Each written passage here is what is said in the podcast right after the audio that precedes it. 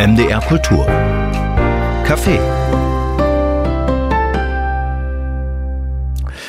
Mit Gut Elstermann, hallo und herzlich willkommen. Die Autorin, die heute bei uns zu Gast ist, gehört ohne Frage zu den besten, zu den bedeutendsten, aber auch zu den erfolgreichsten. Das muss ja nicht immer zusammenkommen, deutschen Autorinnen unserer Zeit. Ihre Bücher, wenn sie denn erscheinen, sind immer ein Ereignis. Das ist etwas, finde ich, was sie gemein hat mit Christa Wolf. Damals äh, bei Christa Wolf freute man sich immer, wenn ein neues Buch kam und das war ein Ereignis und alle sprachen drüber und alle mussten es auch gelesen haben. Bei ihr ist das durchaus ähnlich. Ihre Bücher sind Ereignisse und begleiten die Menschen durch ihr Leben, das nun schon seit vielen Jahren Jahren, ob es jetzt ganz aktuell Kairos ist oder Gehen ging gegangen, Heimsuchung. Und jetzt wissen Sie schon, wer heute bei uns zu Gast ist, Jenny Appenbeck. Herzlich willkommen, Jenny. Schön, dass du heute mal endlich bei uns bist. Wir wollten das schon mal so lange machen. Hallo, hallo. Ja, ich freue mich auch sehr. Hallo. Und wir kennen uns wirklich schon seit diesem ersten Buch. Das war unser allererstes Interview. Geschichte vom alten Kind 1999 war das, Jenny. Man kann es kaum glauben. Seither ist ihm dieses Werk gereift und äh, entstanden und ich konnte es immer begleiten und habe jetzt hier auch vor mir eine Liste deiner Preise Preise, die kann ich gar nicht alle vorlesen. Preise und Würdigungen, Auszeichnungen, Stipendien. Es ist eine unfassbar schöne, eindrucksvolle Liste. Darunter der Josef Breitbach-Preis, der Thomas Valentin Literaturpreis, der Thomas Mann-Preis, nicht zu vergessen. Sicherlich einer deiner wichtigsten Preise, die du bekommen hast. Und es gibt demnächst am 1. April nämlich dann den Stefan Heim-Preis in Chemnitz, in der Stadt, in der er geboren ist. Und ich frage mich bei all diesen wichtigen Preisen, die du schon hast, wo steht jetzt der Stefan Heim? Ja, es ist ganz interessant. Natürlich freue ich mich über jeden Preis und bin wirklich auch immer sehr, sehr überrascht, dass überhaupt mitten im Leben jemand anruft und sagt, hallo, Sie haben jetzt den oder den Preis bekommen. Interessant ist eigentlich auch für mich selber die Verschiedenheit dieser Preise, die eigentlich immer ja auch, auch einen bestimmten Aspekt von dem, was ich geschrieben habe, äh, sozusagen beantwortet oder sieht. Ja, bei Stefan Heim ist es sicher eben auch das gesellschaftliche Engagement, wenn man so will, und die, die Behandlung oder das Nicht-Ausweichen äh, und nicht zurückweichen vor den politisch schwierigen Fragen und das Nachdenken darüber. Also was bei Stefan Heim ja schön ist, ist, dass er die Fragen nicht beantwortet, sondern stellt. Das ist durchaus was, wo ich denke, das ist auch was, was ich versuche. Der war eine Jahrhundertfigur, ganz äh, fraglos als Emigrant auch, als jemand, der dann wiedergekommen ist, nach dem Krieg mit großen Hoffnungen in die DDR gekommen ist, auch mit enttäuschten Hoffnungen dann äh, in der Opposition war, äh, nach der Wende wiederum sein linkes Herz nicht verraten hat, sondern da weitergekämpft in diese Richtung. Also ich denke mir auch, wenn ich mir deine Familie anschaue, und da kommen wir sicher ja noch drauf, gibt es da vielleicht sogar so eine Art Seelenverwandtschaft oder doch eine Nähe zu so einer Biografie? Ja, sicher in Bezug darauf, dass man durch diese schwere Zeit des Faschismus mehr oder weniger recht oder schlecht durchgekommen ist. Also schon mal viel, viel mehr Lebenserfahrung mitgebracht hat in diese neu aufzubauende Gesellschaft. Aber natürlich war es ein Unterschied, dass er nicht in der Sowjetunion war. Er war am Anfang ja die ersten zwei Jahre auch in Prag wie meine Großeltern, aber dann haben sich die Wege eben gegabelt und er ist äh, nach äh, England und Amerika gegangen während meine Großeltern nach äh, Moskau gegangen sind. Und da waren die Erfahrungen natürlich schon sehr, sehr unterschiedlich. Und er ist sicher einer der wenigen sogenannten Westemigranten, die in der DDR trotzdem immer als Autorität auch von den Regierenden nicht angetastet und anerkannt waren. Ähm, also nicht angetastet wurden und anerkannt mhm. waren. Da hatten ja manche Westimmigranten wirklich einen schweren Stand. Als Künstler ist man natürlich auch ein bisschen sowieso in einer Außenposition, in einer beobachtenden Position. Die Hoffnung darauf, dass der Sozialismus nochmal in einer Form wieder aufgenommen werden könnte, der tatsächlich den eigenen äh, Ansprüchen genügt, war natürlich bei Stefan Heim genauso da wie bei meiner Großmutter. Ja, am Anfang gab es ja diese Idee, wir haben jetzt Revolution gemacht und wir werden jetzt tatsächlich eine Gesellschaft aufbauen, die unseren Hoffnungen irgendwie Rechnung trägt und nicht nur darauf beruht, dass man, dass man versteinert mitsamt der Regierung. Und das hat sich nicht erfüllt. Und natürlich ist Stefan Heim immer eine moralische Autorität gewesen. Und ich habe das Gefühl, ich höre jetzt schon ein bisschen der Dankesrede zu, die du halten wirst in Chemnitz, weil das sind ja wahrscheinlich auch Gedanken, die du den Leuten da versuchst nahezubringen. Deine Großmutter, um das jetzt endlich mal zu sagen, war Hedda Zinner, also eine sehr, sehr bekannte Autorin in der DDR, äh, auch als ähm, Dramatikerin, Romanautorin. Also sie war auch mir sehr vertraut und sehr bekannt. Äh, Fritz Erpenbeck wiederum, dein Großvater, auch eher eine sehr bedeutende Person im literarischen Betrieb der DDR. Und ich frage mich da manchmal auch bei all dieser großen Tradition, und die Themen hast du gerade angesprochen, die du von ihnen ererbt hast, war das manchmal eigentlich auch eine Last für dich? Also zu wissen, so dieser Name, dein Vater, nicht zu vergessen, John Erpenbeck, ein faszinierender Mann als Wissenschaftler und als Autor. Das ist alles da. Die sind alle da, als Schatten vielleicht auch. Ach, als ich angefangen habe zu schreiben, habe ich mich um die Vorgeschichte damals noch nicht so sehr gekümmert. Also ich hatte zwar dieses Buch Selbstbefragung schon mal gelesen, was meine Großmutter ganz am Ende der DDR rausgebracht hat und was dann so ein bisschen in den Wendewirren mhm. leider untergegangen ist. In dem Buch hat sie über ihre Erfahrungen während, der, während des Stalinismus in der Sowjetunion geschrieben, auch mit sehr, sehr bitteren Geschichten über Freunde, die abgeholt wurden, die nicht wieder aufgetaucht sind und solche Dinge. Ich habe das damals, als ich so in meinen 20ern war, noch gar nicht ermessen können mhm. in der Tragweite eigentlich. Und ich habe das dann im späteren Verlauf meines Lebens noch ein paar Mal gelesen. Äh, und ich habe auch noch im Ohr, wie meine Großmutter zu mir gesagt hat, naja, vielleicht wirst du dich später mal für die Dinge interessieren, die wir gemacht und versucht haben. Und so wie man als Enkelin dann reagiert, man sagt ja, ja und, und lebt erstmal weiter. Äh, später ist das Thema natürlich zu mir zurückgekommen, weil man, je älter man wird, einfach merkt, dass die Lasten der Vergangenheit bis in die Gegenwart wirken.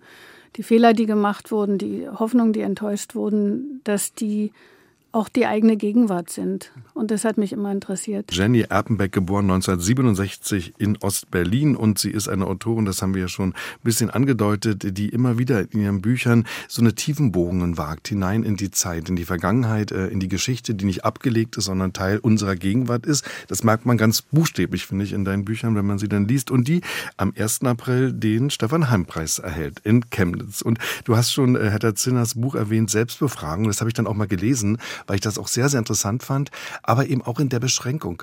Weil auf der einen Seite beschreibt deine Großmutter, die eine tolle, packende Autorin ist, ganz genau, was geschieht. Schreckliche Dinge, Nachbarn, du hast es gesagt, werden abgeholt. Es geschieht unglaubliches Unrecht, aber sie geht keinen Schritt weiter. Also äh, die Schilderung wird sozusagen niemals verlassen, dass sie jetzt anfängt, darüber nachzudenken, wie weit hat denn das zum Beispiel auch dazu beigetragen, dass auch der Sozialismus in der DDR, der natürlich auch ein Ausläufer dessen ist, gescheitert ist. Also diese Schritte geht sie nicht. Und ich habe mal das Gefühl in deinen Büchern, wo sie ja direkt oder indirekt auch manchmal auftaucht, da gehst du diesen Schritt. Also da versuchst du das vielleicht zu hinterfragen, was sie erlebt hat, aber eben auch aufgrund ihrer Erfahrung nicht wirklich hinterfragen konnte. Ja, diese sozusagen erste Generation der, der deutschen Kommunisten, mhm. zu denen meine Großeltern ja gehörten, die äh, haben, glaube ich, immer gehofft, dass das Anfangsschwierigkeiten sind. Diese Angst, die sie während des Stalinismus selber durchlebt hat, äh, wurde einerseits quasi verharmlost in dieser Hinsicht, dass sie gesagt haben, es wird dann aber besser werden und wenn erstmal die neue Gesellschaft zu arbeiten anfängt, wird auch dieser Druck, unter dem das Land steht, sich verringern. Es, da mag es schon sein, dass meine Großeltern dachten, ja, der setzt sich quasi nach innen mhm. fort, weil man überall Feinde wittert und so weiter. Und das wird sich eines Tages legen. Das andere war sicher auch die Angst, die geblieben ist. Also die Angst tatsächlich, dass der Arm der NKWD vielleicht auch noch in den Osten mhm. hineinreicht. Also es gab ja Leute so wie die Frau von Erich Mühsam, die zurückkamen irgendwann in den 50ern aus den Lagern und die wussten, sie dürfen eigentlich nicht mhm. darüber sprechen, ja. was mit ihnen passiert ist. Und es war vielleicht auch die Angst vor der eigenen Enttäuschung. Mhm. Und die wiegt, glaube ich, am schwersten. Also, dass man sein ganzes Leben einem Werk gewidmet hat, was dann vielleicht tatsächlich nicht in die richtige Richtung umgesetzt wird. Und ich finde gerade in deinem Buch Aller Tage Abend, äh, wo die Großmutter für mich so am präsentesten ist, äh, natürlich nicht eins zu eins, ist ganz klar, aber viele Geschichten, die sie erlebt hat, also diese ja fast zufällige Rettung, äh, das wird da erzählt, aber in genau dieser Enttäuschung schwingt in diesem großen Roman immer mit dieses, es sollte etwas ganz Wunderbares entstehen, etwas Großartiges und man ahnt schon, dass es nicht eingetroffen ist. Also auch das ist ein großes Lebensthema von dir, finde ich. Dieses Enttäuschtsein, Utopien aufzubauen und dann zu merken, in der Realität haben sie sich nicht verwirklicht. Sehe ich nicht nur in dem Buch, aber auch in vielen anderen. Kommt sicherlich aus dieser familiären Erfahrung. Naja, es ist ja so, wenn man aufgrund von Dingen, die einem selber passiert sind, auf, von, aufgrund von Erfahrungen, die man gemacht hat, so wie meine Großeltern sie gemacht haben, als sie in den Jahren, bevor der Faschismus dann sozusagen an die Regierung kam, gegen die Faschisten gekämpft haben. Meine Großmutter auf irgendeiner Agit-Prop-Veranstaltung soll mit dem Regenschirm sogar auf die losgegangen sein und sie halt so versucht haben zu erstechen oder was weiß ich. Also die hatten wirklich Erfahrung auch mit den schlimmen Seiten des Kapitalismus gemacht und das war ihre eigene Erfahrung. Sie hatten auch eigene Erfahrungen gemacht mit dem Stalinismus aus diesen Dingen hat sich sozusagen ihr Charakter gebildet und, und auch hat sich aus diesen schlechten Erfahrungen kam auch die Art der Hoffnung und die Hoffnung überhaupt. Und plötzlich haben sich meine Großeltern und diese ganze Generation der alten Kommunisten mit einer jungen Generation beschäftigen müssen, die selber gar mhm. keine Erfahrung mehr hatte, weder mit Kommunismus noch mit, sage ich jetzt mal, solchen schlimmen Sachen wie den Schauprozessen. Also das war alles vor meiner Geburtszeit passiert. Auch in der DDR gab es ja Prozesse, die Gott sei Dank nicht tödlich ausgingen, aber auch schlimm genug waren. Das heißt, es ging darum, wie gibt man die Erfahrung weiter? Also wie kann man den Leidensdruck also erfühlbar machen? Und ich glaube, aus dem Impuls heraus hat meine Großmutter auch viele ihrer Bücher geschrieben. Also einfach emotional zu vermitteln, was äh, ihnen passiert ist und warum sie überhaupt auf eine andere Gesellschaft gehofft haben und hoffen. Und das funktionierte nur sehr, sehr begrenzt.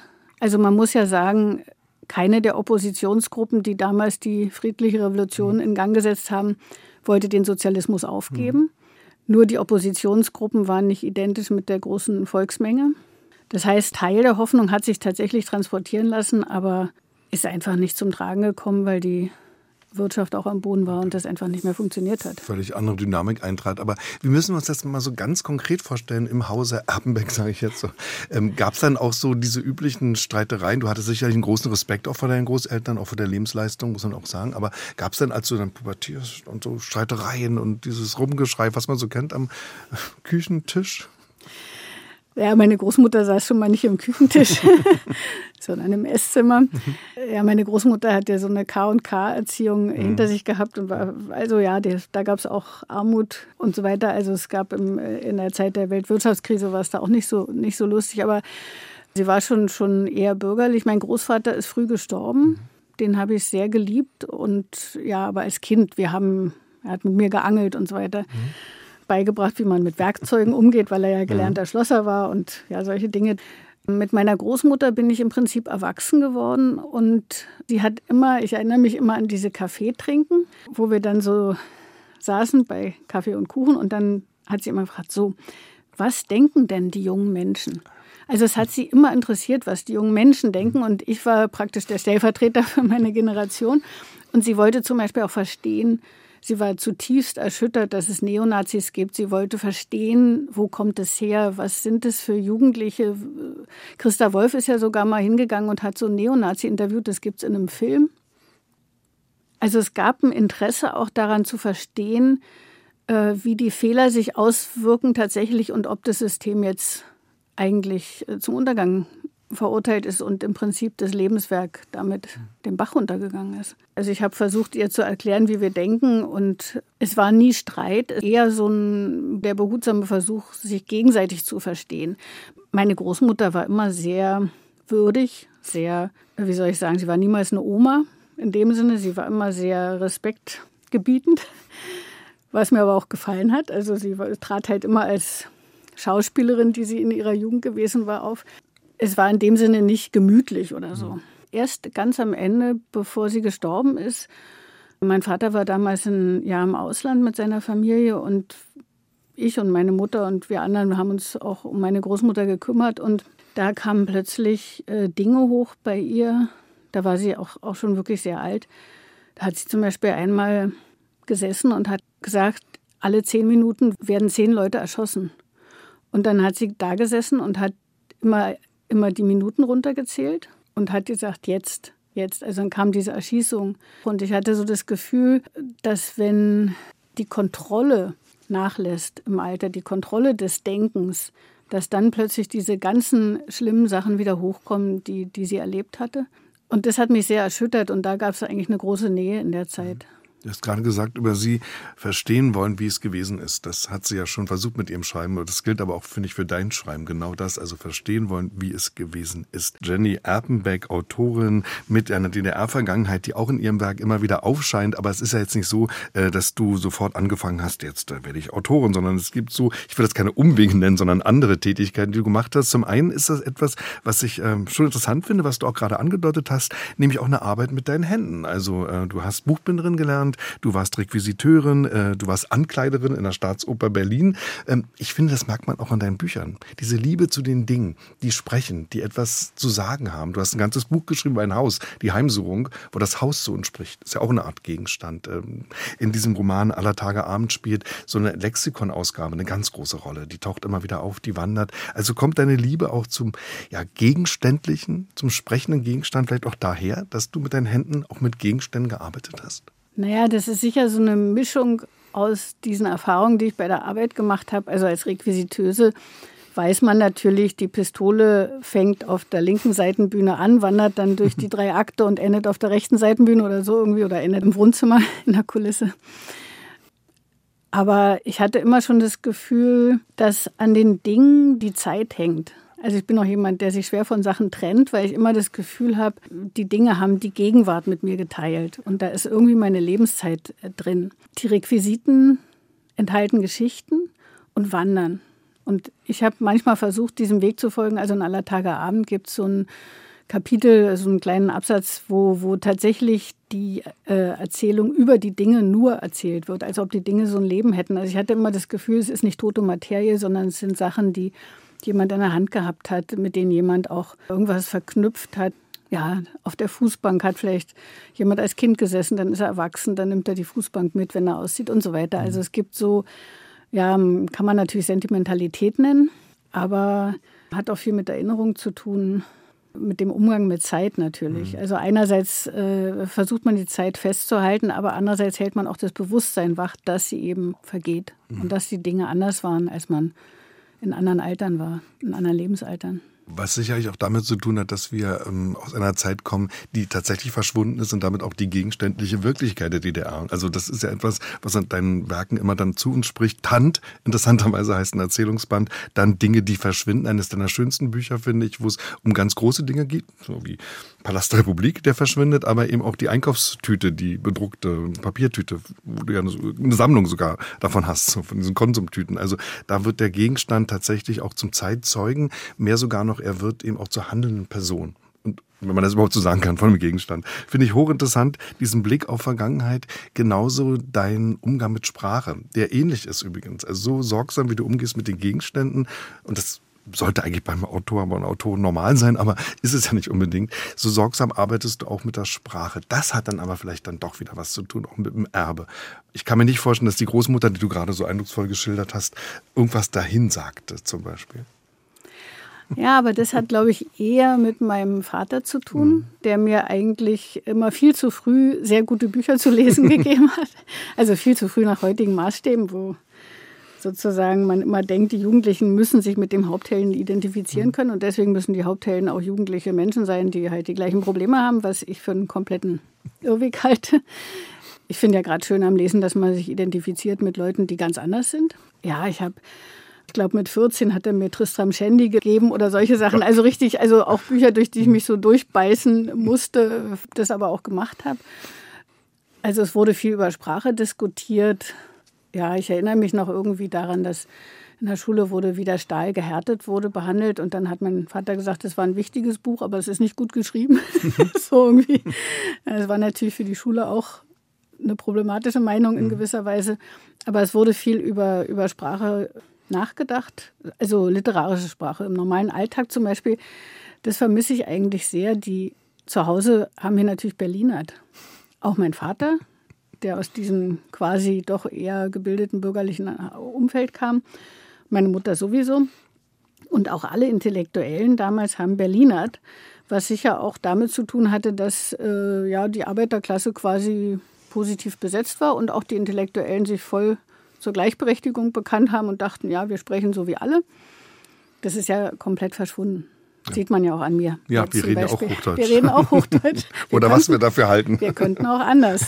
das, das, ist wohl wahr. Dieser Umgang, der sorgsame Umgang mit der Sprache ist schon beim allerersten Buch da, also Geschichte vom alten Kind, ganz schmaler Band im 1999, mit dem du sofort für ein großes Aufsehen gesorgt hast. Aber du bist ja vorher eben diese ganz anderen Wege gegangen. Wir haben gesagt, also schon Arbeit am Theater, dann hast du Musik, Regie studiert, du hast Ruth Berghaus kennengelernt, Peter Konwitschny, mit Heiner Müller dann auch gearbeitet, also mit großen großen auch Theater- und Opernleuten. Warum wurde daraus dann doch irgendwann die Schriftstellerin? Denn du hast oft selber sehr, sehr viel inszeniert und auch wichtige Werke inszeniert. Laufeo, auch was in der Unterwelt und, und, und. Hm. Ich hatte die Idee, ich mache was ganz anderes als die Leute in meiner Familie. Ich setze mich mal ausnahmsweise nicht an den Schreibtisch, sondern ich gehe ins Theater. Und auch Theater war ja in gewisser Weise besetzt. Meine Großmutter hat ja auch manchmal auch Hörspielregie gemacht und auch Regie und Stücke auch mein Großvater war Dramaturg und so weiter bei Piscator. Also Theater war auch schon besetzt und eigentlich durch die Nähe zur Musik, die eigentlich eher von meiner Mutter kam, äh, habe ich, also ich habe immer Klavier gelernt und brav geübt und so weiter, hatte ich die Möglichkeit, äh, mich für Opernregie zu bewerben, weil man musste Klavier spielen können und mhm. man möchte auch Klavier spielen können. man musste aber auch. Ja, und äh, ich habe mich dann für Opernregie beworben und bin äh, angenommen worden, habe dann eben vorher noch ein bisschen Theaterwissenschaft studiert und habe dann gewechselt und hatte eigentlich gedacht, der Weg ist gelungen, der eigene Weg ist gelungen und ist er ja auch in gewisser Weise. Und ich hatte dann ähm, die Geschichte vom alten Kind, ist eigentlich äh, auf, ja, auf Umwegen zum Verlag gekommen. Und ich hatte zu dem Zeitpunkt eigentlich gar nicht die Absicht, das, also das Manuskript so zu veröffentlichen, wie es geschrieben worden war wollte das nochmal umarbeiten, aber dann hat der Verlag angerufen und gesagt, ja, das nehmen wir so, wie es ist. Dachte ich, ja, sehr schön. Auch einer dieser Anrufe, die einen so aus heiterem mhm. Himmel erreichen und die einen natürlich sehr, sehr freuen. Und dann kippte das ganz allmählich auf die Seite des Schreibens. Also am Anfang habe ich Regie geführt und dann auch Erzählungen geschrieben, die sich jemand gewünscht hat für irgendwelche Anthologien und ich war in Klagenfurt zum Lesen, mhm. da brauchte man einen unveröffentlichten Text und weil ich ja nichts in der Schublade zu liegen hatte, musste ich halt einen schreiben und so weiter. Ja, dann habe ich so verschiedene Erzählungen geschrieben, dann haben wir die zusammen gesammelt, dann war der Erzählungsband fertig. Ja, und so ging das immer weiter und dann habe ich inzwischen ein Kind bekommen. Solange ich das Kind noch halbwegs mitnehmen konnte, noch mit meiner Mutter oder meinem Mann oder der Frau meines Vaters, die so zur Mitbetreuung kam, bin ich auch noch zu Proben gefahren. Also man ist ja immer sechs Wochen in einer Theaterwohnung in irgendeiner Stadt. Mhm. Das ist ja auch gar nicht so einfach mit einem Kind und die Solidarität ist da gering. Mhm. Und bevor man einen Kindergarten findet, der das Kind nimmt, dauert es auch. Aber ist mir immer gelungen und in dem Moment, wo der Sohn eingeschult wurde, war es eigentlich so weit, dass ich vom Schreiben leben konnte. Aber es hat schon zehn Jahre gedauert. Was sicherlich nicht schlecht war, weil du hattest deine Sprache, du warst dann da als Autorin. Du musstest dich nicht mehr finden, sondern mit diesem Werk, also mit der Geschichte vom alten Kind, war die Autorin Jenny Abenbeck geboren. Du hast vorhin Ingeborg Bachmann erwähnt, den Wettbewerb in Klagenfurt. Da gab es zum Beispiel den Preis der Jury, wollen wir auch nicht unterschlagen. Auch eine ganz wichtige Auszeichnung. Und wir haben einige der Themen schon besprochen, aber ich finde eben so interessant, was haben wir es damals so gelesen, dass das große Thema schon da war in der Geschichte vom alten Kind. Da ist ein Kind plötzlich da. Ganz surrealer Einfall. Ich steht auf der Straße, weiß nicht so richtig, wo es hingehört, wo es hin soll. Und äh, ich habe das damals so gelesen und viele andere auch. Ja, schon auch ein Bild, was wir selber so nachempfinden konnten. Die DDR war weg, seit zehn Jahren war sie weg. Ähm, der Bezugspunkt, ob im Guten und im Bösen, ist egal. Es war der Bezugspunkt des Lebens. Der war plötzlich weg. Und irgendwie haben wir dieses Kind als so eine m, Symbolfigur empfunden. Ich weiß, Autoren, Autorinnen schätzen sowas gar nicht so unbedingt, so eine direkte Übersetzung. Übersetzung. Aber diese Interpretation, die kennst du natürlich und es war vielleicht auch eine Grundlage mit für den Erfolg. Manchmal tragen ja auch Missverständnisse mhm. zum Erfolg bei. Also äh, es gab mal jemand, der auch das Kind als äh, DDR interpretiert hat, die am Ende dann krank wird. So direkt war es sicher nicht gemeint, aber natürlich dieser Aspekt, dass dieses Kind so eine abgebrannte und stumme Vergangenheit mitbringt, hatte sicher auch, auch mit meiner Erfahrung zu tun, dass praktisch alles weg war, was meine Kindheit und Jugend geprägt hat, war alles verändert von, von eben, ja, vom Denken sowieso, Kultur, die Produkte, die man kaufen konnte, die Regeln, die gesellschaftlichen Steuererklärungen und so weiter. Also das, diese abgebrannte Vergangenheit und dieses äh, nochmal Neuanfangen war natürlich ein Aspekt, den ich gut kannte. Was ich auch versucht habe und durchaus auch damals schon bewusst versucht habe, war der Vergleich zwischen einem geschlossenen System und einem offenen System.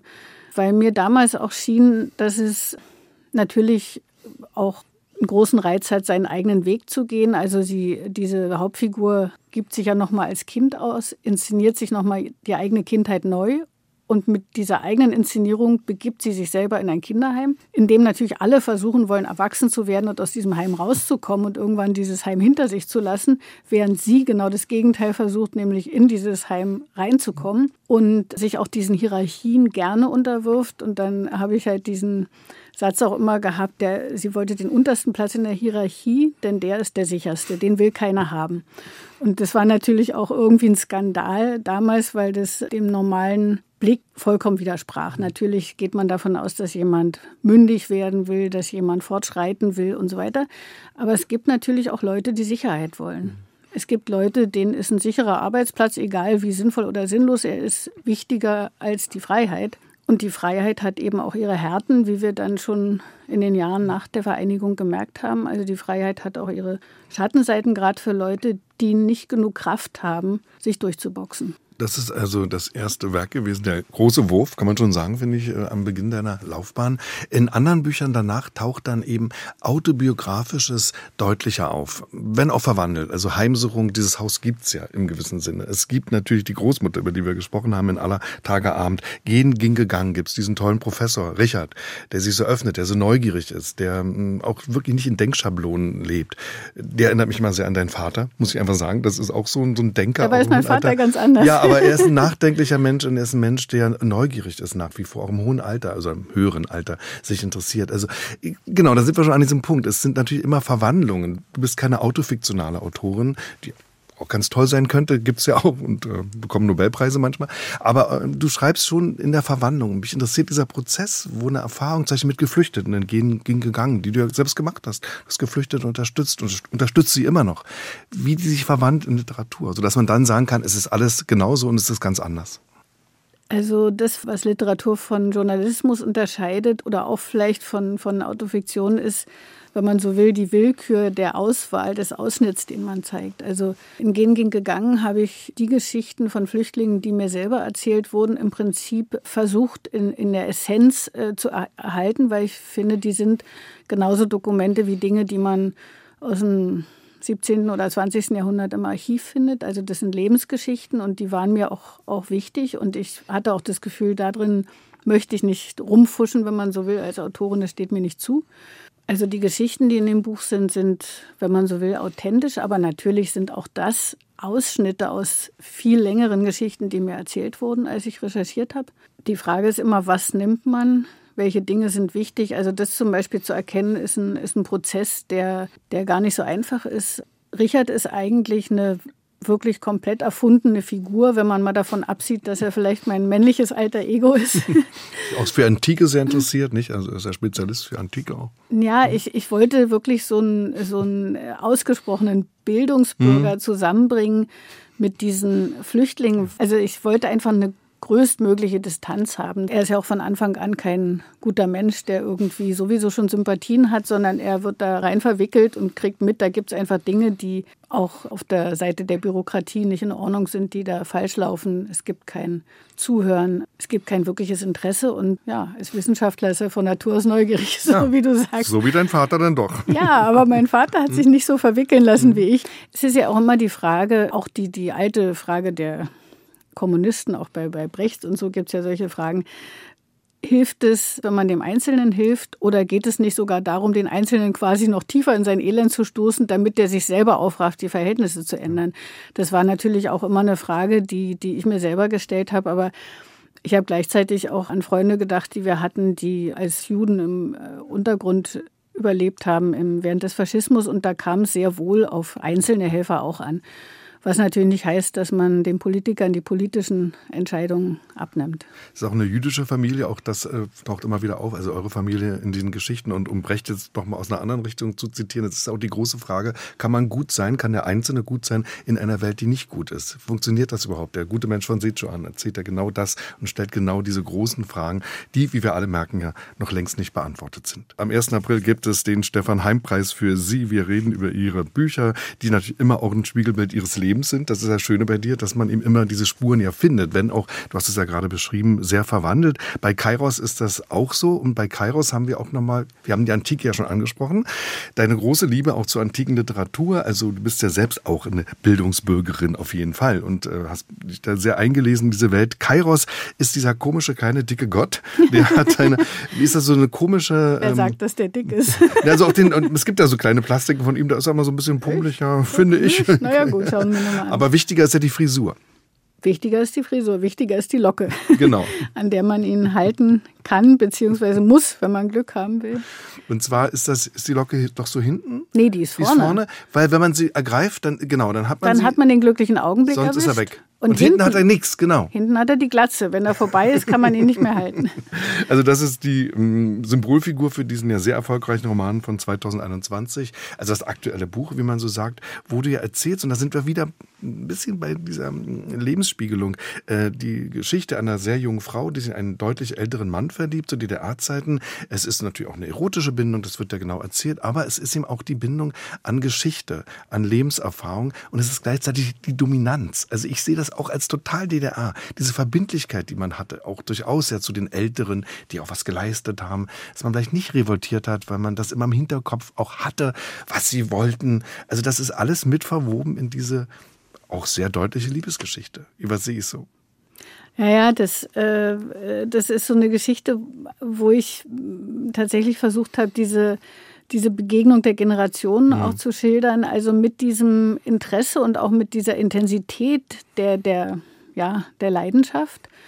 Auch mit diesem Wunsch, dass man sich verbinden kann mit jemand, der eben diese, diese erste Zeit mitbringt und ja. Erfahrungen mitbringt, die man eben selber nicht gemacht hat. Und dann die Schwierigkeiten, die natürlich auch daher kommen, dass der Hans in meinem Buch eben tatsächlich auch manipulativ agiert.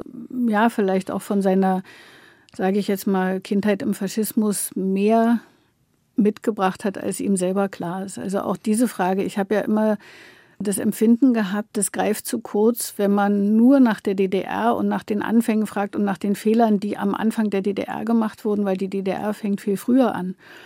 Also die DDR fängt eben im Faschismus an mit den, äh, ich sage jetzt mal, es kam die Handvoll Immigranten zurück, die haben dann da versucht, einen Staat zu machen mit dem Volk, was fünf Minuten vorher sie noch ins KZ gesteckt hätte. Das ist ja schon mal eine ziemlich belastete Anfangssituation. Und äh, die Versuche, die die SED dann gemacht hat, sogar, also verzweifelten Versuche, muss man ja sagen, dieses emotionale Potenzial für sich nutzbar zu machen mit solchen Aktionen wie Fackelzug, ja, wo manchen ja auch ganz anders mhm. wurde, dass äh, plötzlich solche faschistischen Rituale dann sogar im Sozialismus wieder auftauchen, die haben ja in der DDR-Zeit gar nicht gegriffen. Es hätte was Eigenes natürlich äh, entstehen müssen und trotzdem der Versuch, äh, mit den Menschen was Neues aufzubauen. Und na natürlich gab es gerade durch diese Enthüllung äh, über den Faschismus am Anfang ein großes äh, Potenzial auch an Begeisterung für ein System, was sich dezidiert als antifaschistisch äh, deklariert hat. Also gerade dieser Aufbruch so vielleicht Anfang der 50er war, war da dann kam schon der 17. Juni 53 und dann kamen noch einige andere neuralgische Punkte und die wollte ich eben auch in das Buch mit, mit reinkriegen. Also ich, ich wollte die äh, auch diese Teile der DDR-Geschichte mhm. erzählen. Jetzt dürfen wir aber eins nicht vergessen, das ist mir ganz wichtig. Äh, du bist, das merkt man ja auch und das weiß man auch, eine sehr nachdenkliche Intellektuelle. Dein Schreiben ist schon ein literarisches Schreiben. Das ist mir total wichtig, das nochmal zu betonen. Heimsuchung ist ein so wunderbar kulinarisches Buch, wo man durch dieses Haus wandert und ähm, die verschiedenen Epochen sieht. Äh, Kairos ist auch ein sehr sinnlicher Liebesroman. Das ist ohne Frage wirklich auch ein erotischer Roman wie soll ich sagen, ich stehe hier und kann nicht anders. ja, ich weiß nicht, wenn ich schreibe, äh, also ich kann es nicht sagen, aber es passiert irgendwas, was mich äh, nochmal an einen ganz anderen Punkt bringt. Wie ich schon gesagt habe, mein Vater hat mir Literatur gegeben, die vielleicht andere nicht so intensiv gelesen haben. Also ich habe zum Beispiel mal äh, irgendwann in Ferien eine Storm-Gesamtausgabe von vorne bis hinten durchgelesen oder ich habe Stifter gelesen, Keller gelesen, E.T. Hoffmann. Und ich finde, Sprache ist auch immer Klang und Musik. Also insofern hängt es irgendwie auch mit meinem anderen Beruf zusammen. Ich habe das immer so als gehörtes Wort auch empfunden. Also auch die Dinge, die man liest, hört man ja innerlich und Ich habe immer gefunden, dass äh, das Rhythmus wichtig ist, dass Sprachmelodie, ich finde es nicht wichtig, sondern ich kann sozusagen nicht anders. Manchmal komme ich auch aus irgendeinem Versmaß nicht raus. Ne? Und wenn ich dann Sachen bei Lesungen vorlese, dann denke ich so, verdammt, da hat sich jetzt irgendwie ein Hexameter eingeschlichen in die Prosa, was aber hoffentlich keiner merkt, weil dann alle denken, ich komme hier mit dem Soundfall der höheren Bildung. Aber auch Leitmotive, solche Dinge finde ich Finde ich wichtig. Ja, kein Zufall, dass du mit einem Dirigenten zusammenlebst, der natürlich diese Musikalität von Haus aus auch mitbringt und das verbindet euch äh, ohne Frage auch. Es heißt übrigens in dem Roman Gehen ging gegangen so etwa. Ähm, da wird auch dem dem Richard irgendwann mal klar, wir hatten diese großen Hoffnungen. Also du merkst, wir kehren zum Anfang zurück. Äh, daraus ist so ein Almosen geworden. Und nochmal dieser Satz aus aller Tage Abend. Also wir hatten so große Träume und es ist so erbärmlich geworden. Äh, wie geht's denn dir mit großen Träumen, mit Utopien? Man misstraut ja vielleicht solchen Dingen dann, auch nach all den Erfahrungen, die auch durch deine Familie gegangen sind. Ja, plötzlich, nachdem ich in der Schule gelernt habe, dass wir was menschheitlich gesehen vollkommen Neues anfangen, was uns für immer zu besseren Ufern führen wird, auf lange Sicht. Das war ja auch der Kommunismus, war ja noch nie äh, als, als schon vorhanden erklärt, sondern er war immer als hehres Ziel am Horizont zu sehen. Ja, die Ziele sind weg in gewisser Weise.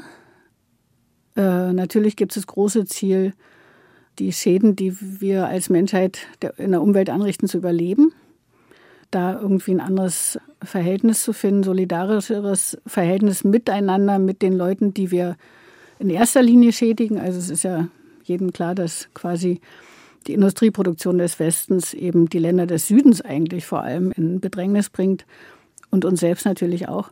Also ich sehe nicht mehr den Weg. Ich denke, äh, manche Dinge müssten reguliert werden staatlich, dann ist man aber auch schnell wieder in diktaturähnlichen äh, Gebilden, die vielleicht auch in anderer Hinsicht wieder schwierig sind.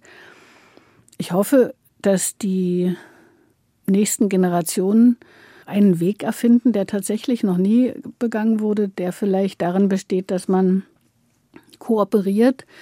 Jetzt momentan sieht es ja so aus, dass die Schwierigkeiten dazu führen, dass jedes Land sich wieder einkapselt und sagt, äh, wir sind uns selbst am nächsten und versuchen alleine durchzukommen und lassen die anderen alle hinten runterfallen. Das ist, glaube ich, der falsche Weg. Also wenn du an den Schreibtisch gehst, geht das ohne Hoffnung? Ja, solange man über die Fehler der Vergangenheit nachdenkt, ja. Wenn man nach vorne schaut, tja, weiß ich nicht. Nee, ich glaube, eine der Erfahrungen, die man in der DDR auch machen konnte, neben vielen Erfahrungen, die vielleicht auch, auch schwierig waren, ist die Erfahrung, dass Geld keine Rolle gespielt hat. Und das ist zum Beispiel so eine Sache, die ich als Erfahrung gerne auch meinem Sohn oder anderen Leuten in der jungen Generation weitergeben würde. Man kann leben, ohne dass Geld das Wichtigste ist. Ja, was ich versuche, ist, äh, ist ja die Struktur der Fehler zu erkennen, die gemacht wurden. Also von außen auf Dinge zu blicken, in denen andere Leute vielleicht befangen sind, die in einem anderen Alltag auch, auch äh, mit anderen Dingen beschäftigt sind. Und natürlich ist ist es so, wenn man schreibt, kann man sich die Zeit nehmen, von außen auf Dinge zu schauen, die, die falsch laufen. Natürlich würde ich gern, ja, wie soll ich sagen, die Welt verbessern in gewisser Weise. Aber mit Literatur macht man das nicht direkt. Man macht es eher, glaube ich, dadurch, dass man den Leuten zeigt, dass Dinge, die für selbstverständlich gehalten werden, nicht selbstverständlich sind, sondern dass man sich äh, hinstellen muss und auch vielleicht äh, Menschen suchen muss, die ähnlich denken und versuchen muss, sich zu äußern, es laut zu machen für mich ein sehr nachvollziehbarer Schreibantrieb. Das selbstverständlich nicht als selbstverständlich hinnehmen. Jenny Appenbeck bekommt am 1. April den Stefan Heim-Preis. Übrigens, den haben wir gar nicht erwähnt. Uwe Jonsson-Preis, auch eine wichtige Auszeichnung, hat sich schon längst den Schubert-Literaturpreis und viele, viele andere. Aber am 1. April dann in Chemnitz die Auszeichnung benannt nach dem großen deutschen Autor Stefan Heim. Jenny, war schön, dass du hier warst. Natürlich gratulieren wir noch nicht, ist ja logisch. Auszeichnung kommt ja erst, aber natürlich wünschen wir dir einen wunderschönen Tag in Chemnitz. Jenny Appenbeck war uns. Dankeschön. Ja, vielen Dank auch. Alle unsere Gespräche finden Sie auf mdrkultur.de und in der ARD Audiothek.